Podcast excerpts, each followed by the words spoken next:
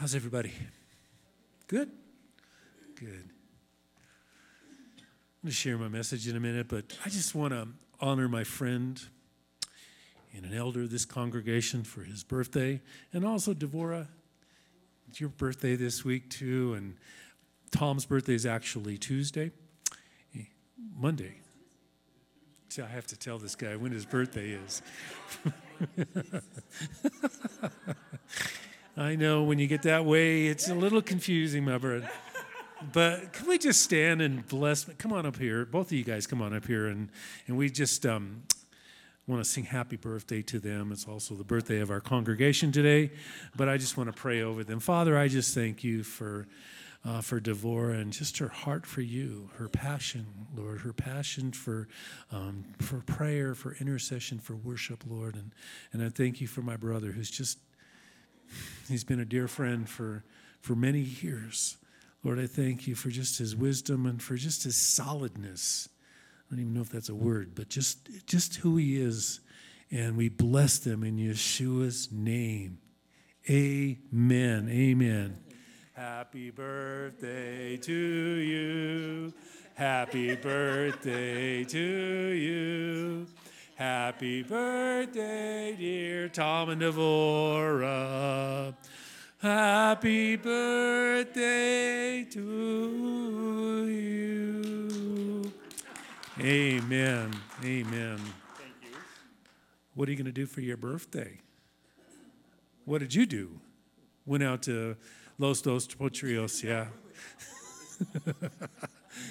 And I know that um, Tom is um, going to be doing, doing some ice fishing. Awesome. Awesome. Great. Great.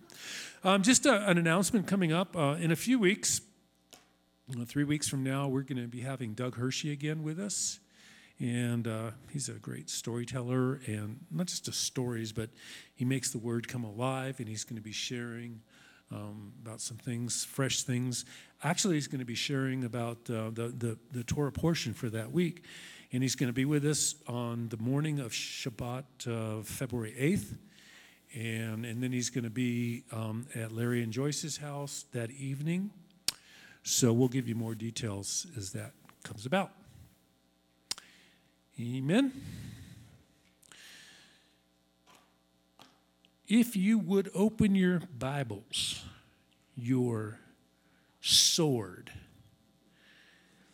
And we're going to look at a lot of scriptures today because I really just I want to continue on our our series of looking at our biblical roots. And as I share every week, the reason why I want to really emphasize this is because there's been a subtle actually a not so subtle movement in the body of Messiah, especially in the West and especially in the United States, to really to basically to to say that the the Hebrew scriptures are not all that important anymore because all we need is Yeshua. All we need is Jesus. We just need the New Testament. And nothing could be farther from the truth. And so that's why I want to kind of talk about our roots and how if the apostles, if the early apostles, if Yeshua himself relied upon the scriptures and the Tanakh to tell about who he was, um, should we not even more in these crazy days? And I want to talk today, it's kind of eh, almost two parts, but I just entitled this A Father and a Lamb. A Father and a Lamb. I love calling him Abba. I love calling him Father. He's a divine father. And that's not just a New Testament concept. Oh, Yeshua shows us the Father, and so now we can have a relationship with the Father. And what I want to talk to about today is to show you that the Father has always been the Father. He's always had that relationship and desired that relationship with us. So in Exodus chapter 4, starting in verse 22. This is part of a parsha that we're looking at this week, and God is having this conversation with Moses that Moses has all these objections to, and you know, I can't do this, I can't do this, and and now the father is starting to lay out what he's supposed to say to Pharaoh. He says, You are to say to Pharaoh, This is what Adonai says Israel is my son, my firstborn. So I have said to you, Let my son go, that he may serve me, but you have refused to let him go. Behold, I will slay your son, your firstborn.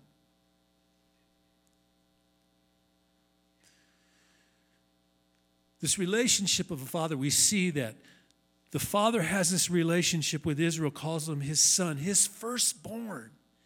And that is that's huge because in those days a son was everything that the father wanted to do. He would pour into his son, especially when the firstborn son has all the blessings and all the inheritance. And so, just to say those words, it's not just throwing those words out. There's true, deep meaning. It's, it's a description of a relationship based on intimacy that has been experienced by God's people throughout the Torah. God is their father, they knew him as their father. And here, God is showing Moses what he's to say to, to Pharaoh. And do we have that relationship with the Father? Do we cry out, Abba, Father? Do we cry that out? You know, it says in Romans chapter 8, you have the spirit of adoption by whom we cry, Abba, Father. And that's the only way that we can really cry out to our Father is when we know that we're adopted, we're His, we're His sons and daughters, and have that Father relationship. And, and in this passage, these couple of verses that I just that I just read, he calls Israel my son. And you got to remember this in, the context. Pharaoh in Egypt is considered a god and a father to the Egyptians, small g, small f. But he is considered by the Egyptians to be a God and a father. So he knows exactly what Moses is telling him. He's hearing this. He's not, of course, he's not discerning what's going on here. You see, the Torah equates the same relationship that Pharaoh had with his own son with the relationship our Heavenly Father has with Israel, his firstborn son. Now, what are some of the things? What will a father do for his son?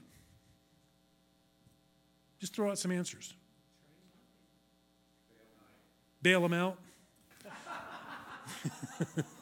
Is there a personal testimony there that you want to say one day? But what will a father do for his son? Anything. Discipline, yes, that's part of it. But he will do anything for his son, especially for his firstborn son. So he's describing this relationship in context with Pharaoh. It says, challenge to Pharaoh to let his people go. And he's comparing this to his relationship with his own son. If you don't, this is what's going to happen. Of course, he didn't take that strong advice, and we see later on. So we see this concept of father, this relationship of father. It's nothing new. It's not just something that is brought in in the New Testament, but it's all through. We see it in Moses when he's speaking his final message to the children of Israel in Deuteronomy chapter 32, verse 6. You know, and he's, he's seen their rebellion. They've been in the desert for at this point about 38 years. They've been wandering and rebelling, groaning and moaning and griping.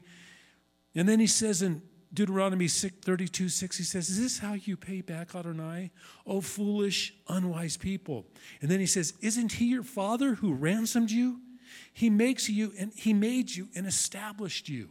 So he's reminding them of their father relationship. And we also see in the Tanakh that David had no problem at all considering God his Father.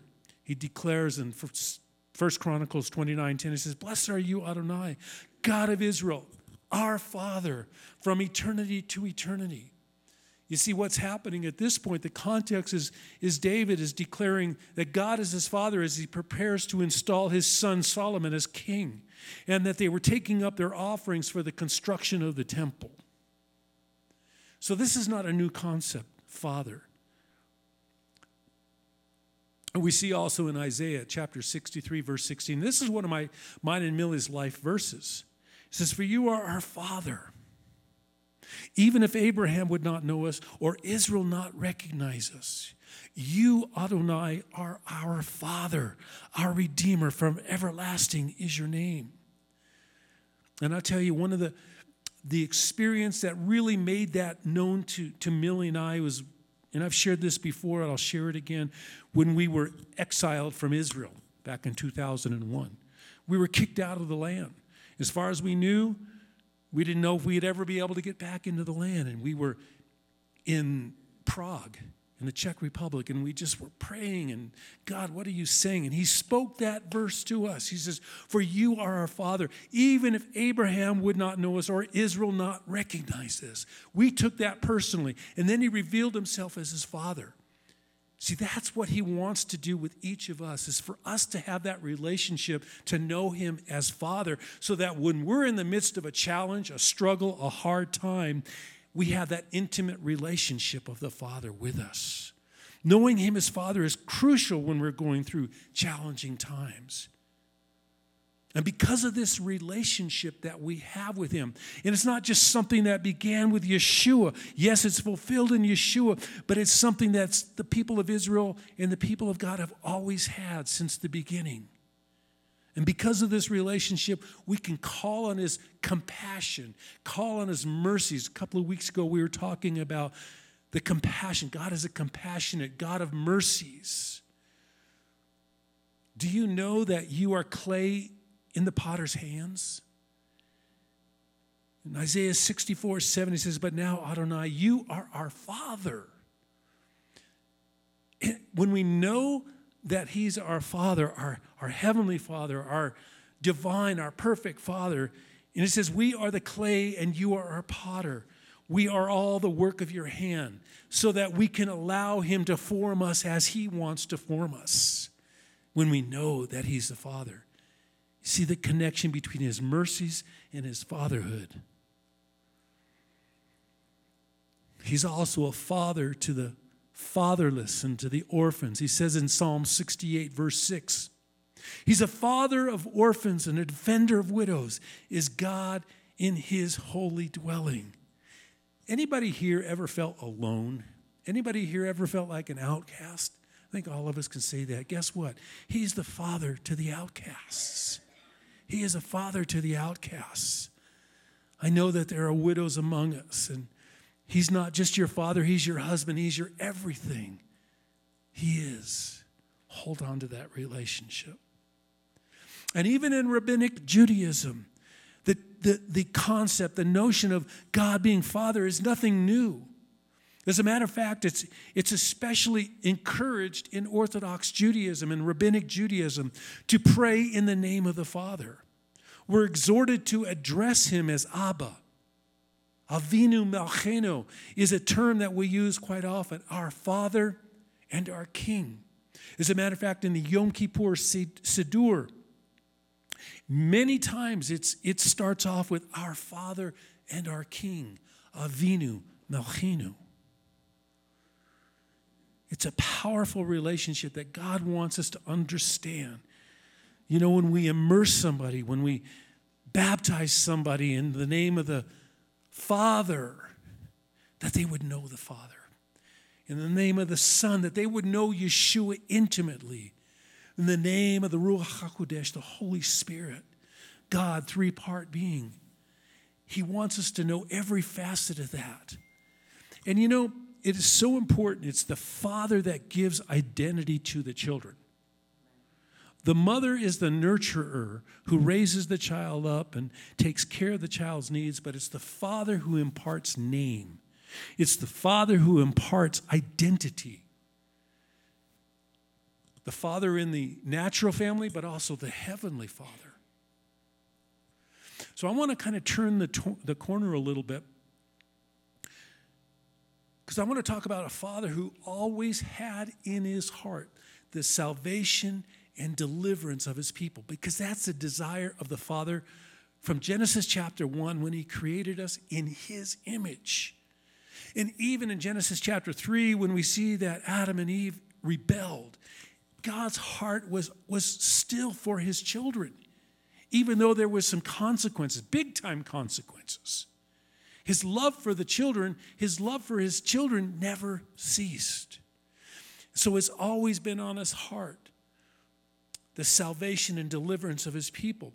And so I kind of want to turn the, the, the, the, the corner a little bit and talk about salvation in the Tanakh by the Passover lamb, which is interesting because we're getting ready to look at the Passover in a couple of weeks in the, in the Torah portion.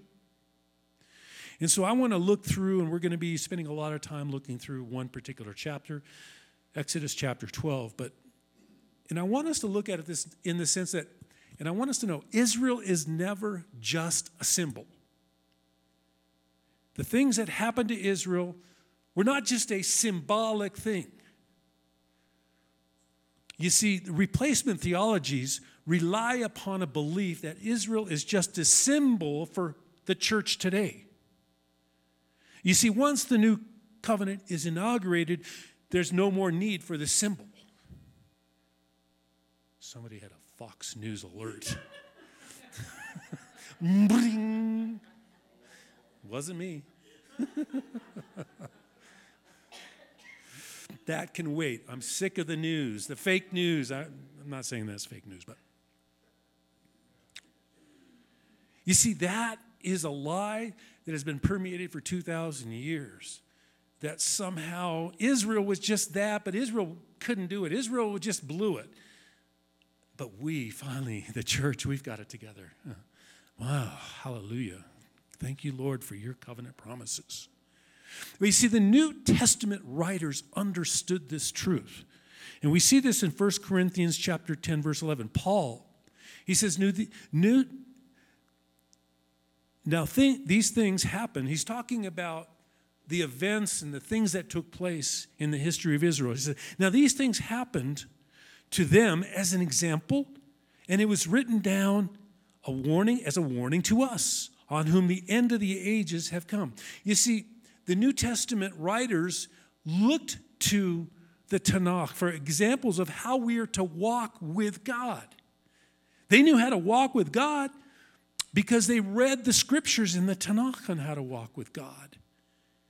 The stories that they knew, that they, grew up with and they learned as children. I'm talking about the New Testament apostles and, and, and disciples. The stories that they recount the penetration of the world history by God, the God of Israel.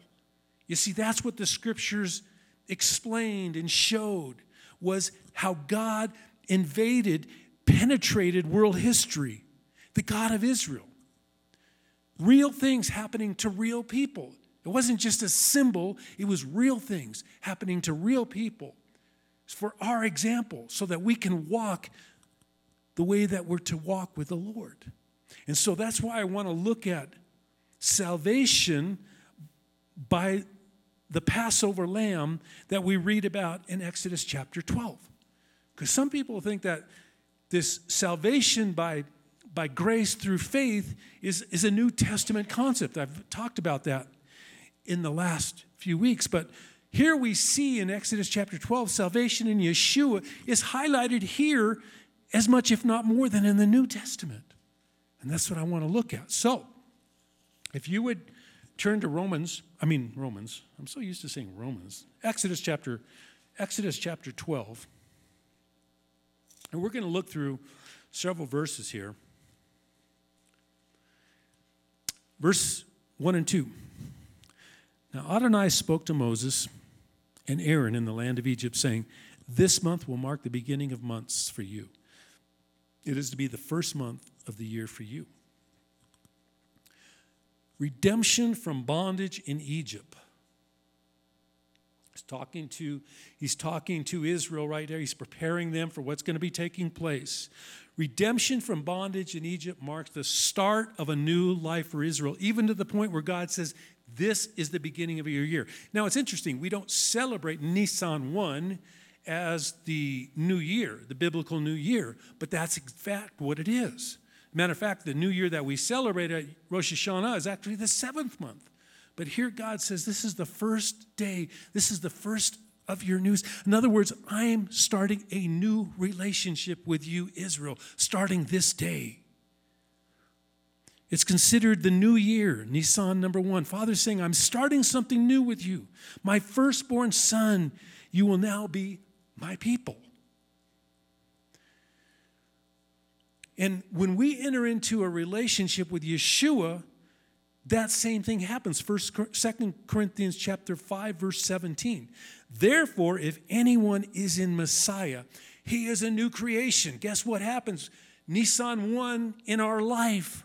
We become a new creation. The old things have passed away. Behold, all things have become new. You see the comparison. God is speaking to Israel. This is all things are going to be new. I'm going to relate to you in a different way. And God's saying, now you're a new creation in my son. You are no longer slaves. And this is what the Father is getting ready to say to Israel You are no longer slaves. I've given you a new identity. Remember, the Father speaks identity to his children. A question I have for us if we're in Messiah, are we still living as slaves? Are we still living like we were back in Egypt? Do we understand the new relationship that we have? He's our Father now as we're in Him. You're no longer slaves. And so we see that the, the, it started here in Exodus chapter 12 and how God relates to Israel, talking about the Passover lamb. In verse 5, Exodus chapter 12, I'm going to go to several verses here. He gives them instructions. He says, Your lamb is to be without blemish, a year old. You may take it from the sheep or from the goats.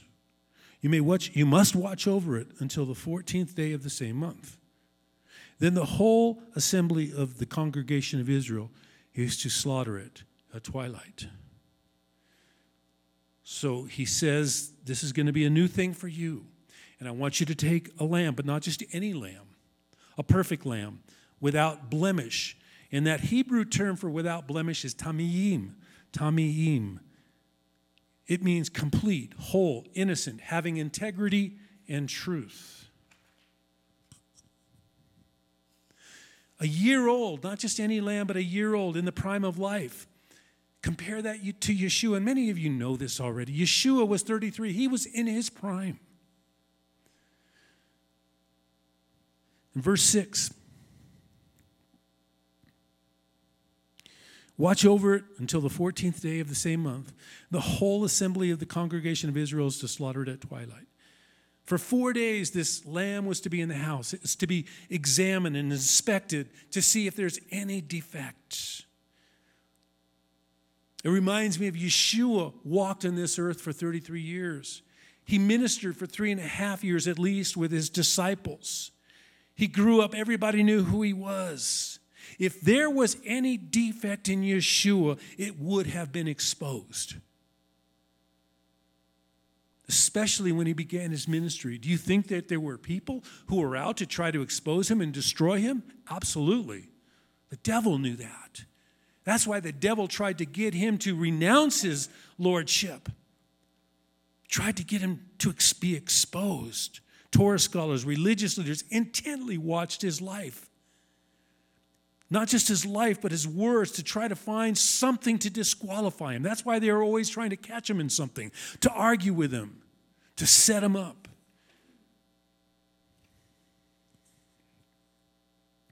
But he was without defect. He was the Tamiim. He was a lamb without defect. And looking at verse 8 through 12, 8 through 11 in Exodus 12. And they are to eat a meal that night, roasted over a fire, with matzah and bitter herbs. They are to eat it. Do not eat any of it raw or boiled with water, not only roasted, uh, but only roasted with fire. Its head with its legs and, and its innards. So let nothing of it remain until the morning. Whatever remains until the morning, you are to burn with fire. Also, you are, you are to eat it this way with your loins girded your shoes on your feet, and your staff in your hand. You are to eat it in haste. It is Adonai's Passover. And compare this with 1 Corinthians chapter 5, verse 7, where Paul says, Get rid of the old chametz, the yeast, the sin, so you may be a new batch, just as you are unleavened. For Messiah, our Passover lamb, has been sacrificed. This is so powerful right here in him, the scriptures say, we are unleavened. What does that mean? Let's get real here. Yeast, leaven is yeast, so unleavened without yeast. What does, what does leaven represent? Sin. So, who is the sinless one? Yeshua. He's taking up residence in us. We're in Him. He's sinless. Therefore, my spirit is made that way. I struggled with that for a long time. But as I read the scriptures, it makes sense. I'm given a new heart and a new spirit. And the spirit that I'm given is unleavened. He's living inside of me. That doesn't mean I don't sin. That doesn't mean that, that in my body, in my, in my mind, will, and emotions, I don't sin. But in my spirit, where my true identity is, that's where Yeshua lives. I'm unleavened. And the scriptures say it right there. Our Messiah, our Passover lamb, he's been sacrificed. And because of that, his unleavenedness, so to speak, is living inside of me. When we get a hold of that, you see, that's what being righteous is. That's what being holy is. That's what being perfect is. It's in our spirit. It's not in my mind. It's not in my my my the things that I do, my my thoughts, but in my spirit. That's where he's made me holy. And the more I grab a hold of that truth that He's my Father and He's living and the Spirit is living inside of me, the more I desire to be like Him. Does that make sense? Uncorrupted, without sin. That's what unleavened means. Uncorrupted without sin because the Passover lamb has been sacrificed. Do we truly believe this today? Do we really, really believe that today? Because it's truth. It's in the Word, and it's almost too good to be true, but it's in the Word. That doesn't mean that I don't need Him every day. That doesn't mean that I don't need to be re- re- re- renewed in my thinking and that I need to choose to walk in righteousness because I still have this ugly flesh that wants to do its own thing. But in my spirit, I've been perfected, and I'm in the process of being perfected in the area of my mind, will, and emotions. This is the true identity that we now have in Him, and it's so important for us to understand this. Romans chapter 6, verse 11. Continually count yourselves. In other words, reckon yourselves, reckon this as truth. You are dead to sin and alive to God in Messiah Yeshua. That is an incredible truth. We were dead in our trespasses and sins, but because of Yeshua, we're now alive in Him. I read this this morning. See, that's when we grasp a hold of that. That's when we begin to walk in holiness that we're called to be. John Piper says, Sin is what we do when our heart is not satisfied with God. Whew, think about that. Let me read that again. Sin is what we do when our hearts are not satisfied with God. See, He's living in us.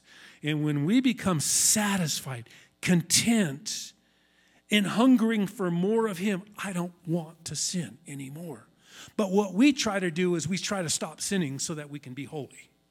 And God says, No, I've called you. This is your calling. This is who you are. Embrace who you are in me, and then you, will, you won't want to do that. Does that? Hallelujah. Somebody's getting it. Hallelujah. God is most glorified when you are most satisfied, satisfied in Him. You know when God is glorified is when we're walking in Yeshua.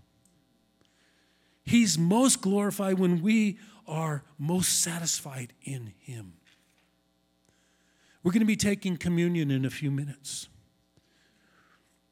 It reminds us of the relationship that we have. It harkens back to the Passover meal. God says through Paul, He says, whenever you do this, do this in remembrance of me. Where it's a, it's a meal that's been ordained by God with Yeshua as the sacrificed lamb, with Yeshua as the matzah come down from heaven. It's, it's ordained by God with Yeshua as the lamb and matzah, whose blood seals the new covenant that was promised in Jeremiah 31, Ezekiel 36.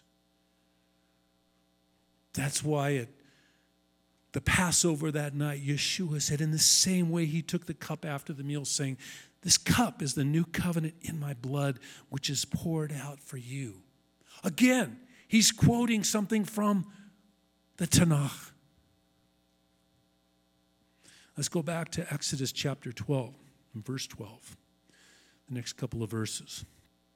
I love this part. For I will go through the land of Egypt on that night and strike down every firstborn, both men and animals, and I will execute judgment against all the gods of Egypt. I am Adonai. The blood will be a sign for you on the houses where you are. When I see the blood, I will pass over. So there will be no plague among you to destroy you when I strike the land of Egypt. Some would say, some theologians would say, the I that we're talking about here is a pre incarnate Yeshua. And he goes through the land of Egypt that night. Imagine being, put yourself in that night. A dark night. Yeshua going around, or pre incarnate Yeshua, destroying the Egyptian gods that night. Judgment upon their gods. Their gods. And in the same way, he destroys the devil in our lives. 1 John chapter 3 verse 8 it says the one who practices sin is of the devil. For the devil has been sinning from the beginning. But this is what I love. Ben Elohim, the Son of God, appeared for this purpose to destroy the works of the devil. Not just for the gods of Egypt, but also in our lives. Do we believe that He has come to destroy the works of the evil one in our lives? I got a phone call this morning, just out of the blue and somebody in Kansas City who had been Googling, he wanted to Google a messianic congregation. Somehow he got us. And so I told him, man, get in your car. It was drive over here. We'll see you tomorrow. But, anyways, his guy named Michael, matter of fact, we're going to pray for Michael because Michael, he says, I just, I, I'm just struggling with demons. And he shared a little bit. He's a veteran, he's an Iraq War veteran and he's been in some churches and he just feels like he's open he the door in his life has been open. There's been some demonic struggles. And so we shared a little bit. I kind of encouraged him. I encouraged him to to contact some a, a congregation in the area that we know of. And then i prayed for him. And we broke off demonic powers. And we started to speak truth to him millie and i and we're speaking truth to this. I don't even know who this guy was, Michael. But I was just like, you know what? When we grab a hold of the truths that we've been set free and that Yeshua, He destroyed the works of the enemy in our lives. Guess what? We're going to be able to minister to others who are struggling with, and there's a whole world of people out there who are struggling with darkness right now. And they need for us to, and I'm not talking about just, just throwing scriptures at them, but just listening to them first. And that's what we did. We listened to him, what he was saying. And then, and then there was a prayer. We had actually a prayer book, and there was, and it was, um, we just started breaking off things in his life. And I don't know what's going to happen with Michael, but Father, in the name of Yeshua, we pray for Michael right now. 34 years old, he's lost, he's struggling, he's in a dark place. But Father, we pray that you would call him out of darkness into your marvelous light. Lord, and we pray that for each, Lord, we all know people who are in those areas right now. And Father, we just call them out of darkness, call them out of darkness. Lord, that we would be able to share light with them, that we would be salt and light to people in our lives.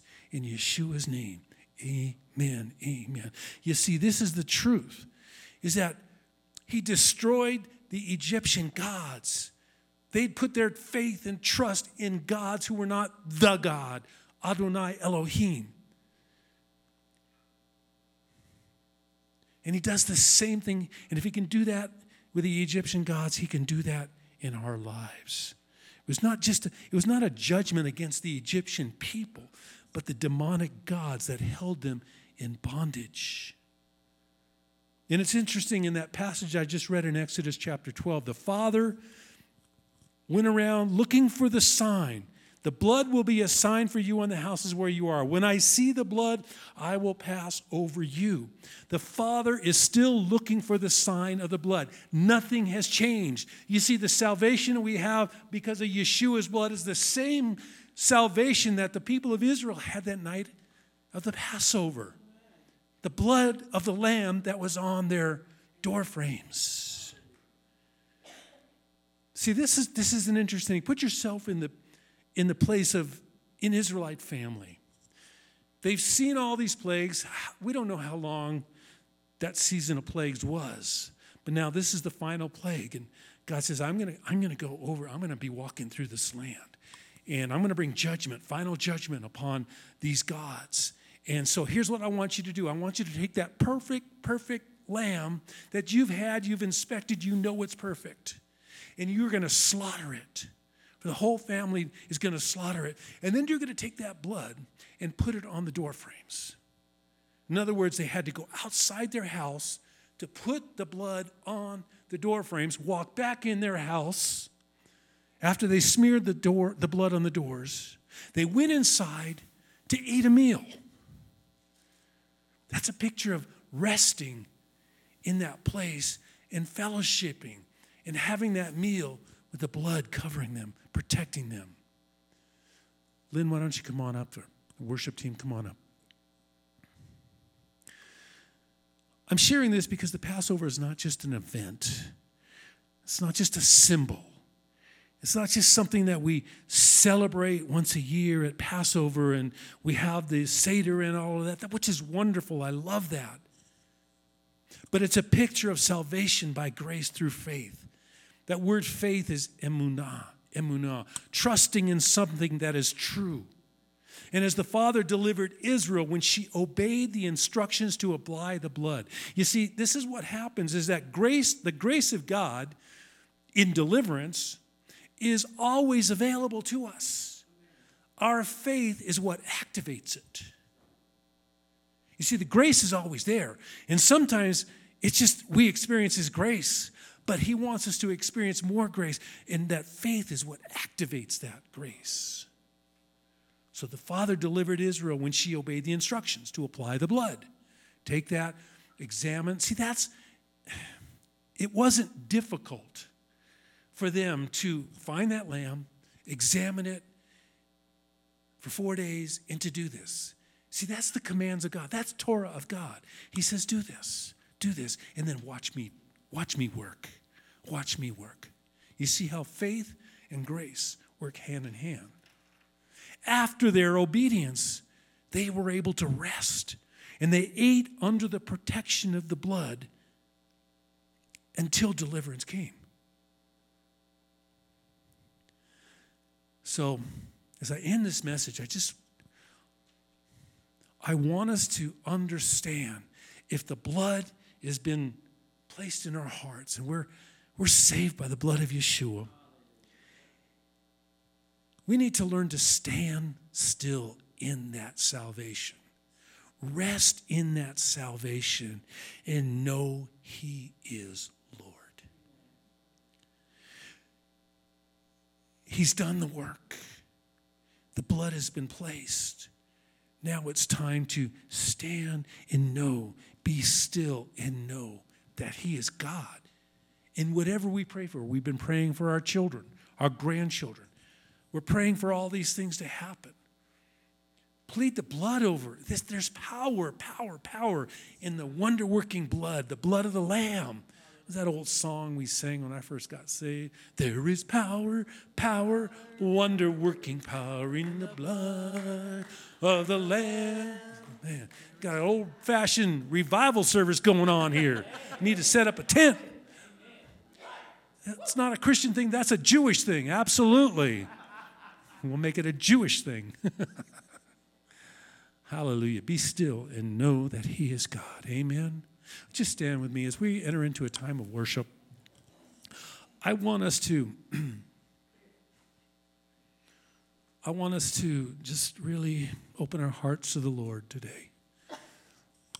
And as I look around, and I, know most of you, and I, and I know that most of us have come into that place of trusting Him for salvation. But if, if, if there's any doubt, I don't want you to leave today without saying, Stu, would you pray for me? Millie, would you pray for me? Russ, would you pray for me? I, I'm, I just want to know that I know that I know that His blood has been sprinkled on my heart. But as we come before the Lord in our time of worship, before we take the Lord's Supper, today, it's a special time. I want us to just open our heart to Him and just say, Holy Spirit, Ruach HaKodesh, Father, Father, search me and know my ways. Lord, if there's anything that that's rooted in fear, unbelief, pride, Lord, show me those things today. It's just reminded us. I was with the the guys last night in the, the prison, one of them he's he's he's an older guy and he's he's on oxygen. He's spent most of his life in the institution, different institutions. And he's getting ready to be released into a halfway house. And he says, I don't know if I want to leave here because I don't know what kind of community I'm going to be able to find where I go. So I, I don't know if I want to leave here. I love the community here. And so we listened to him share, and then I said, Well, where's that coming from? He said, Fear. I'm afraid. And I said, Well, you know, God didn't give us a spirit of fear. He said, You asked the Father to open up the right place for you in California congregation or a church, a place where he, said, But I don't think you want to stay here, bro. This is not where you want to stay. That's fear holding him back because he's he's grown he's gotten comfortable and and the thought of being out there brings fear so many of us are struggling with that so i want us to just open our hearts to the father as we worship him today and prepare for communion prepare for communion we serve an open communion yeshua's table here if you're a believer in yeshua everyone is welcome we're going to be doing that so father just as we open our hearts to you lord we thank you for your blood Lord, that's been smeared on the walls of our heart, Lord God. Lord, teach us how to rest. Teach us how to abide. Teach us how to stand still and know that you are God in our lives. So let's worship Him. Also, this is our time at Or Chaim where we t- bring our tithes and offerings to the Lord, and we have baskets up here and also the box in the back. But sometime during the, the worship, if you just whatever the Lord has put on your heart to bring before Him. So, Father, we bless you and honor you today. You are faithful. You are faithful, compassionate, loving, gracious God. We walk in that today in Yeshua's name. Amen. Let's worship Him.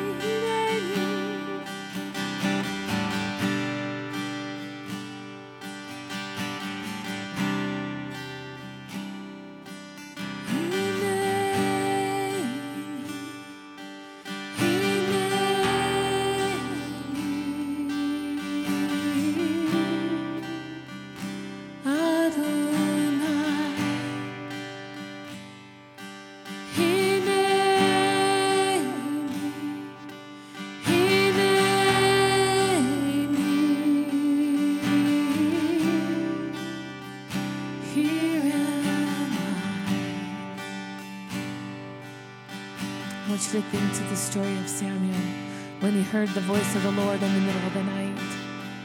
He didn't know who it was, he didn't know the voice of the Lord. And finally, Eli told him that when he hears it, to say, Hineni, here am I. What do you want, Lord? But that's our question as we come to you in worship this morning. What do you want, Lord? Hineni, here am I. And God took Samuel and raised him up to be a mighty prophet, to share the light of the Lord, to share the Torah, the righteous instructions of the Lord, the hope of the Lord, the hope of his deliverance. Would you say Hineni this morning?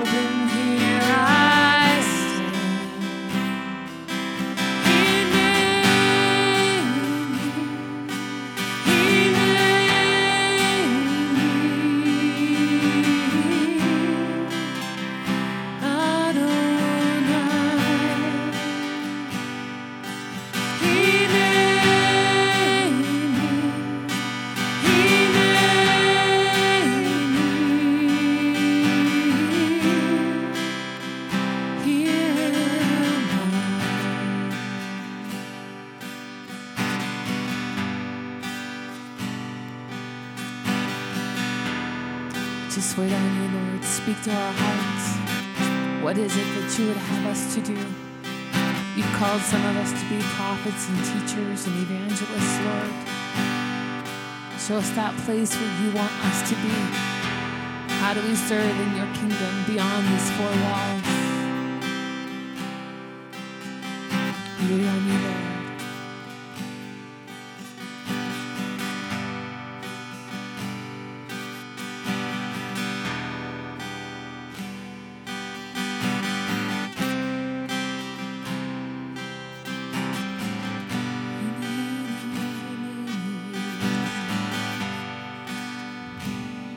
We're just worshiping, just Lord, just quicken the Psalm 98 to me. It's talking about His salvation being known to all the world, and we know that the Hebrew word for salvation is Yeshua. So I'm just going to read this psalm and insert Yeshua's name where it says salvation. Sing to Adonai a new song, for He has done marvelous things. His right hand and His holy arm, His holy arm have won victory for him. Adonai has made his Yeshua known. He has revealed his righteousness before the eyes of the nations. He has remembered his loving kindness, his faithfulness to the house of Israel. All the ends of the earth have seen the Yeshua of our God. Shout joyfully to Adonai, all the earth. Break forth, sing for joy, and sing praises. Sing praises to Adonai with a harp, with a harp and with the voice of melody, with trumpets and the sound of the shofar. Blast a sound before the King, Adonai. Let the sea roar and all within it, the world and all those who dwell in it. Let the rivers clap their hands. Let the mountains sing for joy together before Adonai. For he is coming to judge the earth. He will judge the world with righteousness and the peoples with fairness. This is who God is. Amen.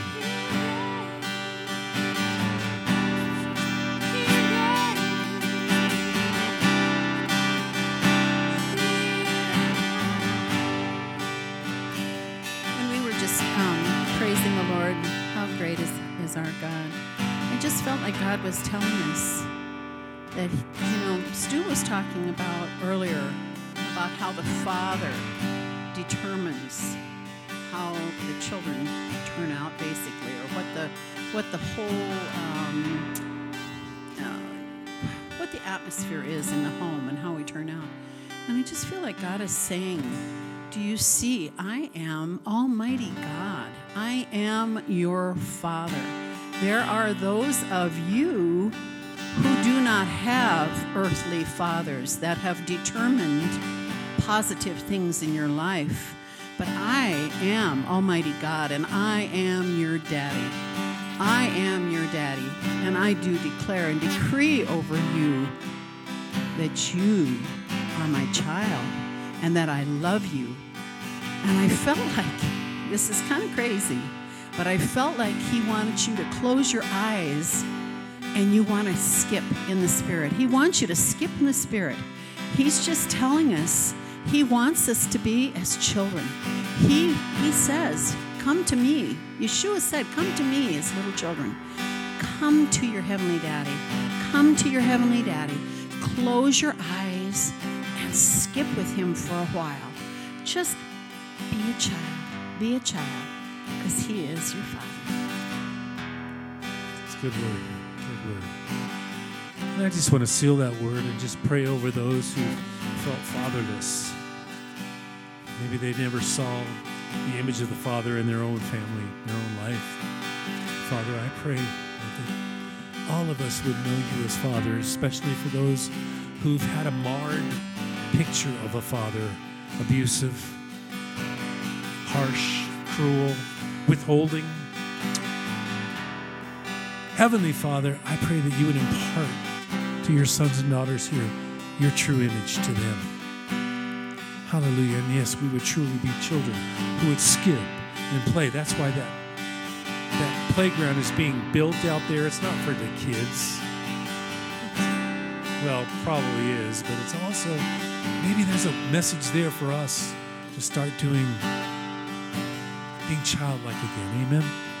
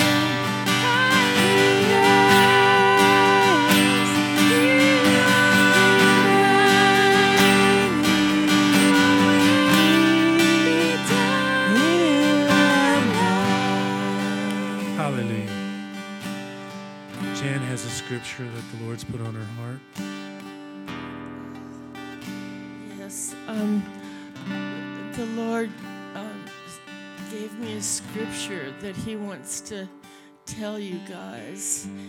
And I can't remember exactly where it is. I think it's in either Isaiah or Jeremiah, but it says, I have loved you with an everlasting love, and therefore I have drawn you with loving kindness. So,